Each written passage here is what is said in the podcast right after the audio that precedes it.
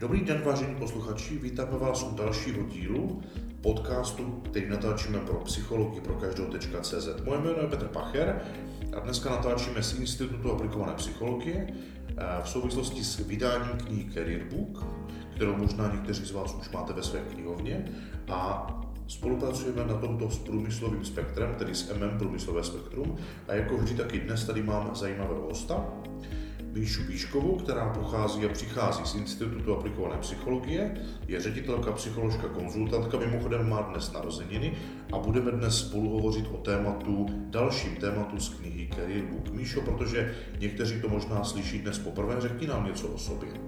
Děkuji, Petře, za to představení. A jak už si říkala, moje jméno je Míša Píšková, vystudovala jsem psychologii a psychoterapeutická studia a dále se věnuju zejména oblasti řízení lidí, kde jsem absolvovala trénink na Univerzitě aplikovaného managementu a nyní se realizuju ve vedení institutu. V institutu se zaměřujeme převážně na poznání člověka a na naučení komunikačních dovedností. Dneska jsme tady v rámci našeho projektu Career Book, který, jak si už říkal, někteří posluchači můžou mít, a budeme se bavit na téma jedné z výzev, a to jsou výsledky. Přesně. A protože to je jedna z nejdůležitějších věcí, nebo obecně klíčových věcí nejenom v profesi, ale obecně v životě, tedy slovo výsledek, pojďme si říct, jak to slovo vnímáme. Jak ho vnímáš? Já výsledek vnímám tak, že je to něco jiného než aktivita, něco jiného než činnost. Že já můžu něco dělat, ale výsledek je to, co ta moje činnost přinese. Takže řeknu příklad, můžu třeba vařit, to je pro mě činnost, aktivita, a to, co přinesu tou činností, kterou vykonávám, je ten výsledek ve formě nějakého pokrmu. Skvělý.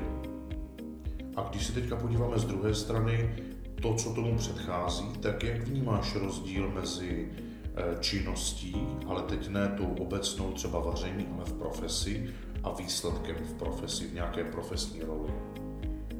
Tak tam vnímám to, že jedna například z činností obchodníka může být vedení jednání s klientem. Jako výsledek potom vnímám uzavřený obchod. Skvěle.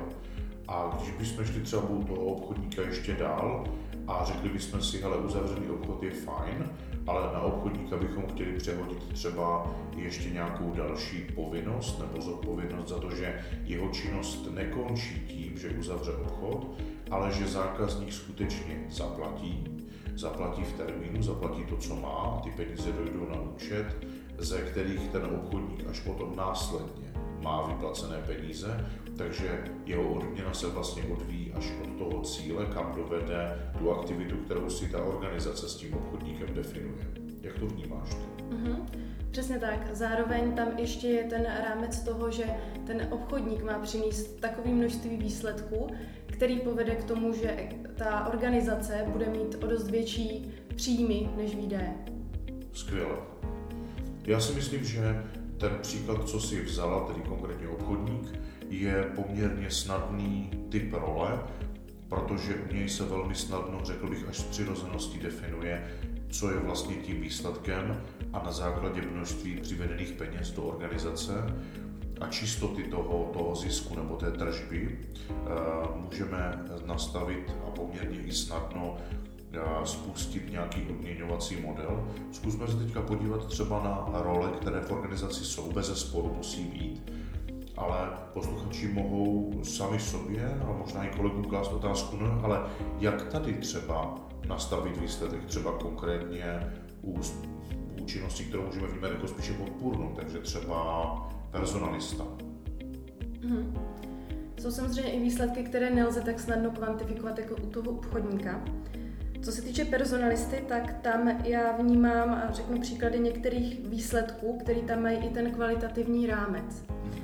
Za mě to není o tom, že personalista přináší nebo absolvuje jenom určitý počet pohovorů při obsazování nějaké konkrétní pracovní pozice, ale ten hlavní výsledek je pro mě to, že je člověk správně vybrán, že osobnostně sedí na roli, na kterou je vybrán, a hodnotově sedí do organizace. Tedy není to jenom množství obsazených pozic, ale i kvalita těch lidí, který tam ten personalista dodá. A zároveň na to navazuje další činnost, a to je správné etablování toho člověka. Takže ten člověk není jenom správně vhodně dodán, ale i řádně etablován. To To mě napadá jako jeden z výsledků. Mohli bychom si vyjmenovat i některé další. Například další výsledek pro mě v roli personalisty je to, že lidi jsou spokojení s tím, co pro ně organizace dělá. Jako další takový, na který bychom mohli nahlížet jako na kvalitativní, je určitě součástí činnosti personalisty péče o personální složky. A ten hlavní výsledek zde je to, že jsou v souladu se zákonem a zároveň je v nich dodržován takový pořádek, který bude systémový a srozumitelný pro kohokoliv jiného. Skvěle. Teďka jsme si dali příklady, jak už obchodníka, nějaké pregnantně jasné určení role a výsledku, potom možná méně jednoduché a často svádějící, třeba ten personalista, k tomu, že se spíše ve výsledku zaměřuju na to, že sleduju spíš výsledek pro výsledek, takže monitoruju třeba počet provedených pohovorů, ale už se nesoustředím na to, jakou kvalitu ty pohovory mají. Často třeba ty dodavatelské organizace, kterými mohou být některé personální agentury, tak se orientují právě na výsledek. Čím více míst obsadím nebo čím více kandidátů dodám, tím více vyfakturují. Ve skutečnosti to nemusí být úplně zdravé pro organizaci, protože organizaci potřebuje o to méně, tedy rozhodně jenom ty, které opravdu využije. Čili i kdyby měly být 2 nebo 3, tak je to pořád lepší, jsou-li využitelní a řádně etablovatelní, než 30, které tu organizaci můžou vyčerpat a lidi vyčerpat a znechudit. Takže tam je možná horší nebo těžší stanovit ten výsledek, ale já vnímám, že je potřeba ho stanovit v každé činnosti. Co ty? Vnímám to stejně. A když se na to podíváme z toho pohledu, že organizace potřebuje a má stanovené všechny role, v nich aktivity a v nich nasledované výsledky správným způsobem. A na druhé straně organizaci, která to takto nemá. Jak vidíš rozdíl, který na první pohled bude zřejmý mezi těmito 2 organizacemi? A určitě ta, která nemá nastavené to sledování výsledků, tak tam může docházet k tomu, že věnují aktivity a čas lidí a tudíž i peníze do věcí, které nepřináší tu hodnotu té organizaci a jsou tak zbytečné. Mohlo by tam dojít k tomu, že ty činnosti redukují na základě toho, že se opravdu zaměří na sledování těch klíčových výsledků, což jim ve finále velmi pomůže. Já vezmu teďka příklad z tohoto týdne, kdy jsme konzultovali u jednoho našeho klienta, který vlastně jako společnost velmi prosperuje, tudíž čas na to nastavit si a zabývat se tím řízením a organizováním toho systému na řízení a popisu rolí a definování výsledků jednotlivých aktivit se tolik nevěnuje právě proto, že prosperuje a je zaměřena ta pozornost spíš na to získání té prosperity. Na druhé straně, když teďka my máme zadání v konkrétní části té organizace nastavit výsledky, vnést tam systém a vzdělat lidi, zkus mi svým pohledem a pro posluchače shrnout, co si z toho odnesla, že jim to rozhodně pomohlo a je pro ně něco nové, i když prosperují, a my jsme se začali dívat na ty výsledky. Tak z mého pohledu, pokud firma prosperuje a zároveň nemá zmapované to, jaké výsledky k té prosperitě vedou, tak lze jen velmi těžko opakovat ty činnosti, které k té prosperitě vedou. Zároveň, jak už jsem říkala, může pak ta organizace vnášet ty činnosti a ten čas těch lidí do činností, do kterých by vlastně vůbec nemusela.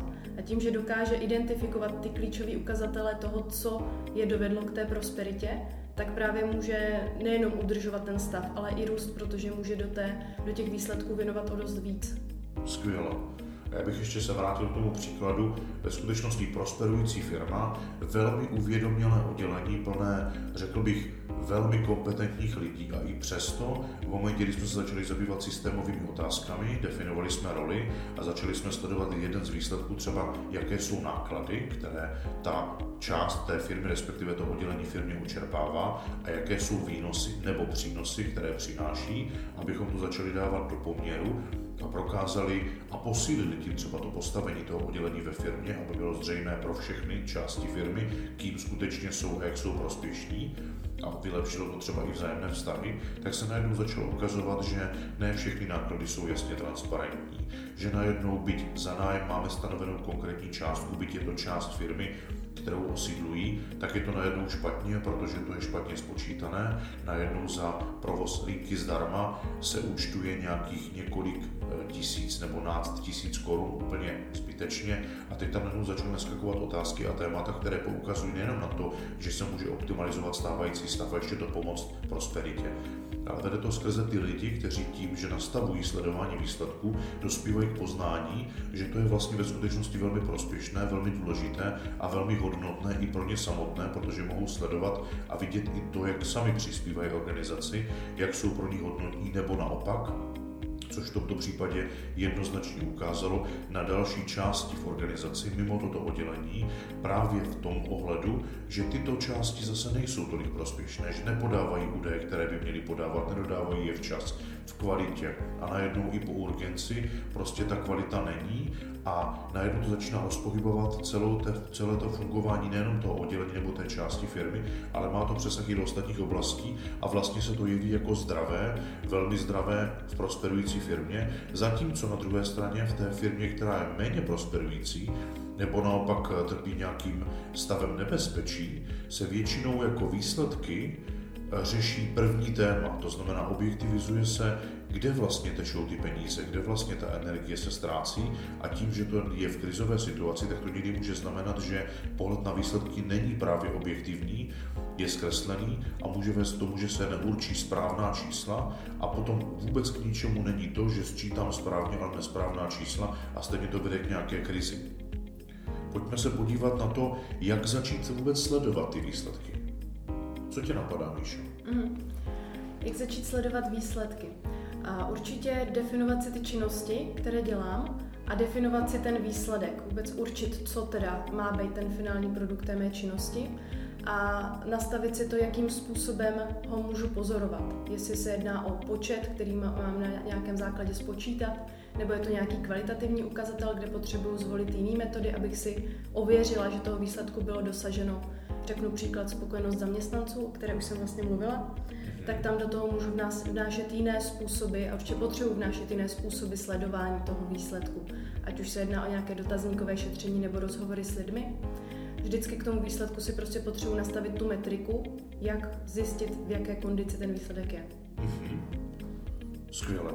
Já vám potřebuji říct, že my s posluchači na Univerzitě aplikovaného managementu vždycky trénujeme, že i když jsou v situaci, kdy chtějí sledovat a považují nějakou aktivitu za důležitou, chtějí sledovat její výsledky, ale nejsou v situaci, kdy by mohli objektivizovat nebo kvantifikovat ty výsledky, tak říkám, začněte to sledovat aspoň kvalitativně a slibuju, že když dostatečně dlouho vydržíte, což někdy se jeví poměrně krátkou dobou, sledovat kvalitativní výsledky, tak z nich stejně budete schopni dělat nějaký standard, nějakou kvantitu a převést to na velmi snadno vyhodnotitelné zpravidla v podobě čísel soucí nějaké hodnoty, které se potom v čase mohou dostat i do grafu a jak Míša už říkala, že se s tím může pracovat z hlediska kondic, tak vlastně v momentě, kdy čísla převedu do grafu, jímž proložím trend nebo nějakou statistickou funkci, která mi pomůže sledovat vývoj, tak vlastně mohu nejenom řešit výsledky, ale řešit i jejich vývoj, predikci toho, kam se to bude odehrávat za předpokladu stávajících podmínek, nebo můžu zohledňovat i modelování změn a můžu sledovat právě ty kondice. Pojďme chvíli zůstat u kondic. K čemu nám jsou vlastně v organizaci kondice? A kondice nám určitě slouží k tomu, abychom zhodnotili ten aktuální stav výsledků a na základě toho poznání toho aktuálního stavu mohli dávat manažerská rozhodnutí. Takže pokud zjistím, že nějaké výsledky pro mě jsou v kondici, která vede k nebezpečí, tak vím, že potřebuju udělat sérii manažerských rozhodnutí, které povedou k tomu, abych se z toho nebezpečí dostala. Skvěle.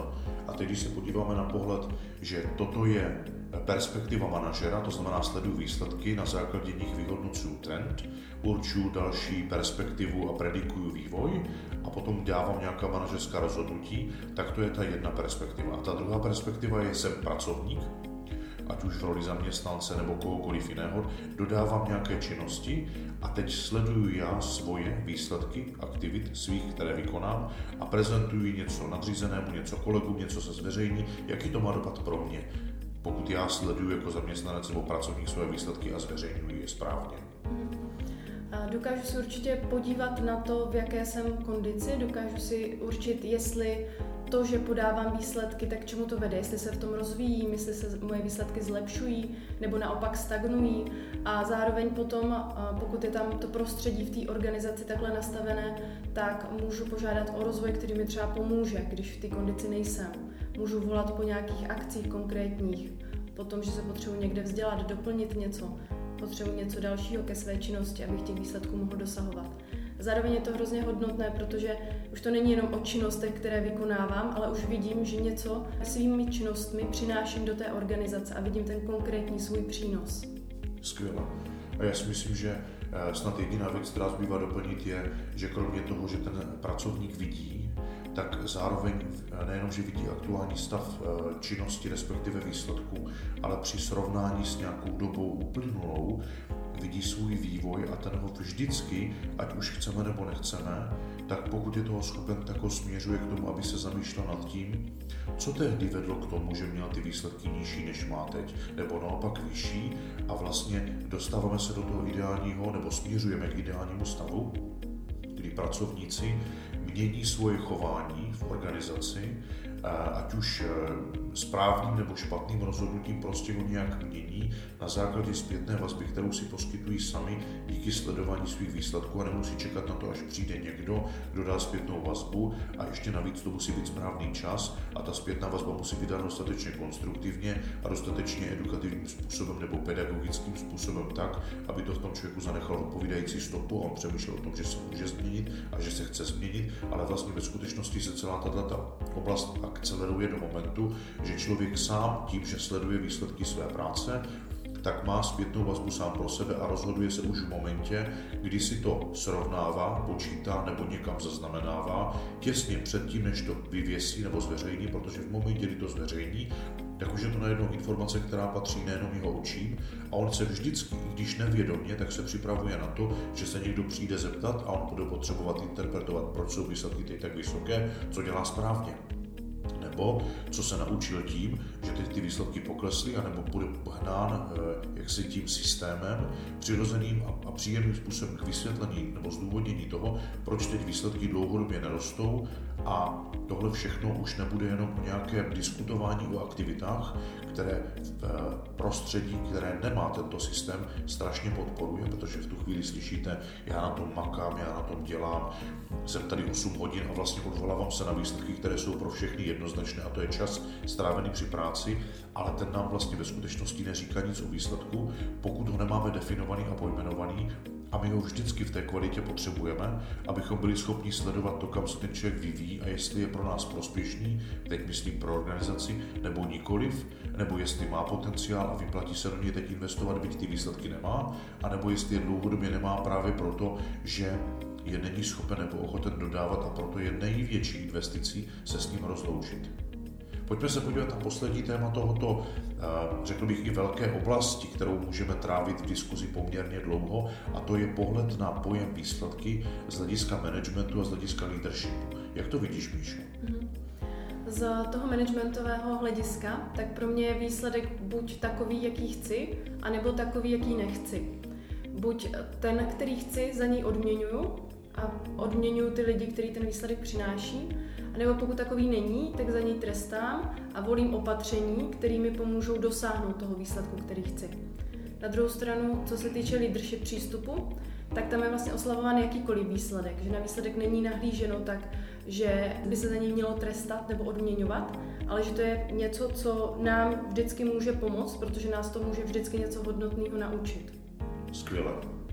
A teď se zeptám schválně, protože já využívám i toho rozhovoru, že ty jsi absolventka nebo chystáš se teďka k absolvování dalšího magisterského studia právě na Univerzitě aplikovaného managementu. Co musí nutně předcházet předtím, než se začnou zabývat těmi oslavami v rámci leadershipu? Co v tom managementu musí nejdřív zavést podle tebe? Tak určitě tam potřebuji zavést pravidla, potřebuji tam mít uchopený systém a to, že vidět, že lidi dosahují výsledku, jednotlivci dosahují výsledku. Skvělý. Já jsem to využil jako krátké opáčko. Děkuji moc za odpověď. Já nejenom, že vím, že to znáš, protože to vidím i v institutu, jak to zavádíš a u klientů k tomu směřuješ a edukuješ je, ale je fakt, že všichni by chtěli v organizaci, nebo v uvozovkách všichni, zavádět principy leadershipu, partnerství, vzájemné důvěry, podporování, inspirativního prostředí, principy svobodné firmy a x dalších fenoménů spojených právě s tématem leadership. Málo kdo si ale uvědomuje tu nezbytnost v tom, dát prostor leadershipu pouze těm, kteří si jej zaslouží díky tomu, že v organizaci jsou loajální, že jsou funkční, že znají pravidla, že je dodržují a že skrze dodržování pravidel právě dosahují výsledky, které jsou pro organizaci potřebné, prospěšné a hodnotné a díky tomu si ten manažer může dovolit být lídrem právě tím, že odevzdá nebo opustí část času věnovaného kontrole, protože už prostě nemusí být u těch lidí non-stop, aby ty výsledky podávali, neboť oni jsou sami přirozeně součástí firmy a jejich principů a ty výsledky dodávají a on se může věnovat přemýšlení, vytváření právě těch principů svobodné firmy, inspirativního prostředí, protože už nemusí hledět tolik na to, aby ti lidé fungovali podle pravidel, dokonce i v tom smyslu, že když se prostředí změní, ať už ve firmě nebo vně, tak ti lidé jsou dostatečně kompetentní a zodpovědní na to, aby přišli s návrhem nových pravidel, které povedou k udržení nebo k rozvoji těch výsledků a ten manažer se opravdu potom stává lídrem.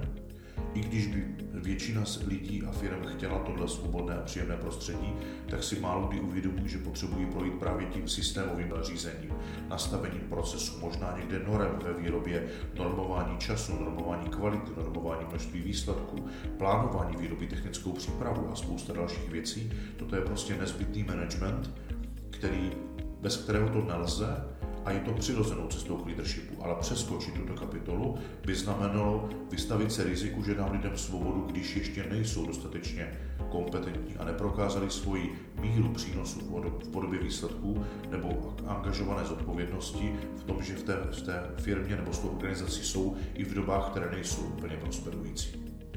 Skvěle. My jsme dneska probírali téma výsledek a myslím si, že jsme ho promleli z mnoha různých úhlů pohledu. Je fakt, že bychom na tohleto téma mohli hovořit hodiny. V magisterském studijním programu se managementem s některými firmami zabýváme i rok. Byť je to modul, který má několik témat, tak někdy, než se dostaneme do té skutečné hloubky, kterou oni zavedou a použijí ve své organizaci, která má, tedy to použití má na ně prosperující vliv, tak to někdy trvá měsíce. A já jsem za to moc rád, že tady tohleto téma můžeme říct a že ho můžeme sdílet i v podobě knihy Career Book, kde se tomu věnujeme způsobem, který je srozumitelný právě pro začínající pracovníky nebo pro ty, kteří se učí vidět očima představitele organizace. A protože směřujeme k závěru, pojďme se podívat na shrnutí. Co by si shrnula z dnešního podcastu, Míšo, pro posluchače? A myslím si, že to, co je důležité, je uvědomit si ten rozdíl mezi tou činností a tím konkrétním výsledkem, který má přinést. Zároveň tu důležitost toho vůbec sledování výsledků, ať už jsem v organizaci, která je prosperující, nebo organizaci, která naopak směřuje k nějakému nebezpečí, tak právě tím, že se zaměřím na ty klíčové výsledky, tak mi to pomůže a umožní poznat ten aktuální stav a nastavit ta rozhodnutí, která potřebuji udělat. Ať už je to opakování činností, které k výsledku vedou, nebo zastavení činností, které k výsledkům nevedou. Skvěle. Já nemám co dodat, jenom pojďme na to předposlední nebo poslední téma té poselství, které vždycky na konci podcastu říkáme. Kdyby si měli odnést jednu jedinou věc, která by měla zásadně pomoct v životě, jaké poselství by si jim sdělila? Že výsledek je opravdu něco, co se počítá, co je to hodnotný a když se na něj zaměříme, tak tam můžeme odhalovat spoustu dalších hodnotných věcí, které nás můžou rozvíjet. Skvěle. A jak poselství doplním svoje poselství, že ne každý výsledek je skutečně hodnotný a prospěšný do té doby, dokud z něj neextrahujete to, co je ta zkušenost, která vám v životě může pomoct, protože některé výsledky v životě nechcete, ale oni v životě přijít musí a budou chodit do té doby, dokud se z nich nepoučíte dostatečně silně na to, aby přišly nové, možná právě ty, které chcete a které potřebujete. Tedy vnímejte každou věc, která se vám děje, jako něco, co vás přišlo naučit a změnit, abyste se stali někým jiným, někým kompetentnějším a dokud se z toho nepoučíte, tak to bude chodit v různých podobách a možná i s větší intenzitou do vašeho života stále, protože to je věc, kterou se potřebujete naučit. Ano, pak přijde-li něco, co chcete, co je očekávané a žádané, nebo žádoucí, tak tam hledejte to, co je to správné, i tak to může být a má být o extrakci té zkušenosti, protože vás to má třeba právě naučit, že to, co jste doteď dělali, je opravdu to, co nejenom přineslo tento chtěný výsledek, ale může, když to budete posilovat, přinášet mnohem hodnotnější věci a máte v tom třeba pokračovat. A proto, ať už přijde jakýkoliv výsledek, buďte lídři svého života a snažte se z toho poučit, nebo poučte se z toho, najděte v tom tu zkušenost nebo ty zkušenosti takové, které pro vás v životě vždycky budou prospěšné, hodnotné a vždycky budou považovány za něco, co vás obohacuje. Děkujeme moc za pozornost. Tenhle podcast jsme pro vás natočili z Institutu aplikované psychologie. Vy jej posloucháte pravděpodobně na portálu psychologieprokaždou.cz. Jsme ve spolupráci s MM průmyslovým spektrem a dnes se s vámi loučí Petr a Míša.